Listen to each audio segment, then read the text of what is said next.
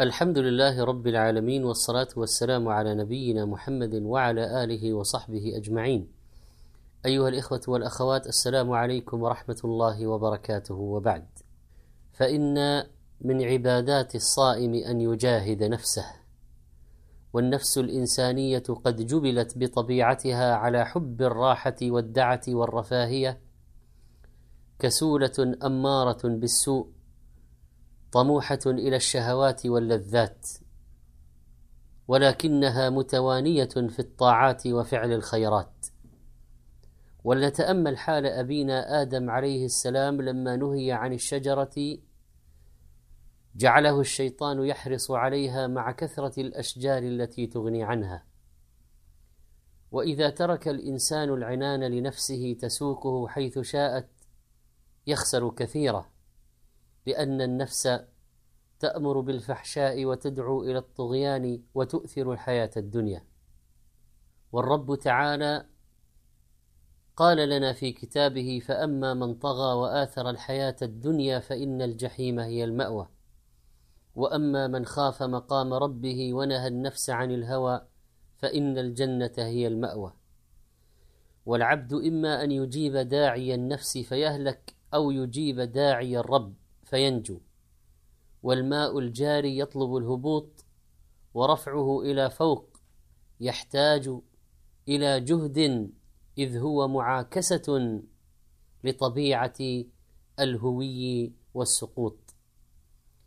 والنبي صلى الله عليه وسلم كان يقول في خطبة الحاجة ونعوذ بالله من شرور أنفسنا وقال ربنا تعالى عن النفس قد أفلح من زكاها وقد خاب من دساها.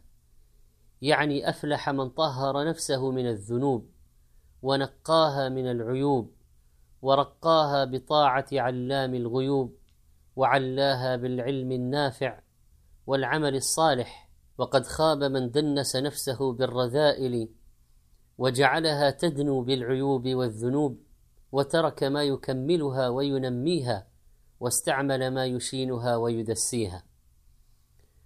والواجب على المسلم تجاه نفسه أن يعلن الجهاد عليها حتى يسلس له قيادها ويسهل عليه ترويضها فمن لم يسلم من شر نفسه خسر لا محالة.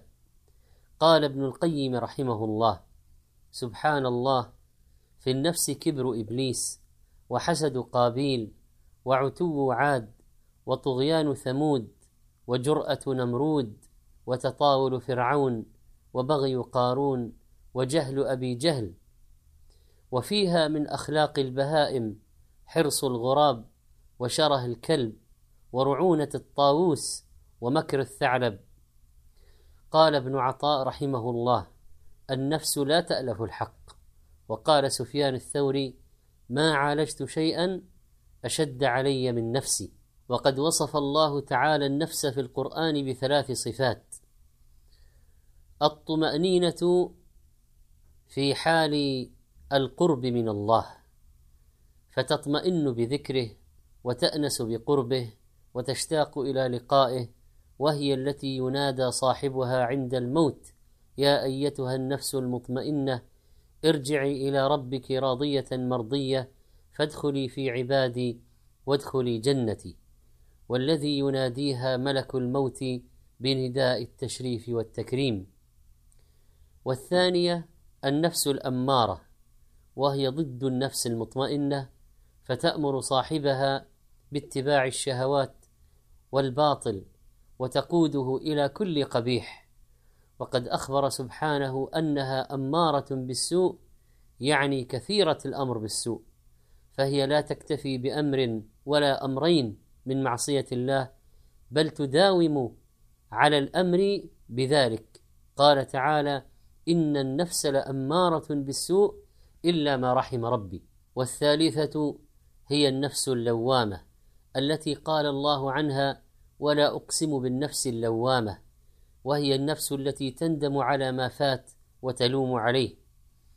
وقد تكون تارة أمارة وتارة لوامة وتارة مطمئنة فعلى العبد أن يسعى ويجد لتكون نفسه من النفوس المطمئنة.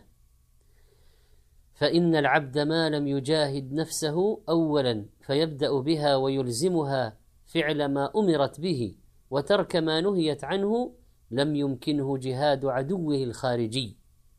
ولهذا قال النبي صلى الله عليه وسلم المجاهد من جاهد نفسه رواه الترمذي وهو حديث صحيح. فجهاد النفس مقدم على جهاد العدو في الخارج يعني خارج النفس. واصلا له يعني أن جهاد النفس أصل لجهاد العدو. فكيف يتمكن الفرد من جهاد عدوه والانتصاف منه والتغلب عليه؟ وعدوه الذي بين جنبيه الآخر قاهر له متسلط عليه لا يجاهده ولا يحاربه. والجهاد على أربع مراتب كما قال ابن القيم رحمه الله جهاد النفس وجهاد الشيطان وجهاد الكفار وجهاد المنافقين. فأما جهاد النفس فإنه على أربع مراتب. أيضا الأولى أن يجاهدها على تعلم الهدى الثانية على العمل به بعد علمه الثالثة على الدعوة إليه وإلا كان من الذين يكتمون ما أنزل الله ومن الذين يتولون عن بيان دين الله.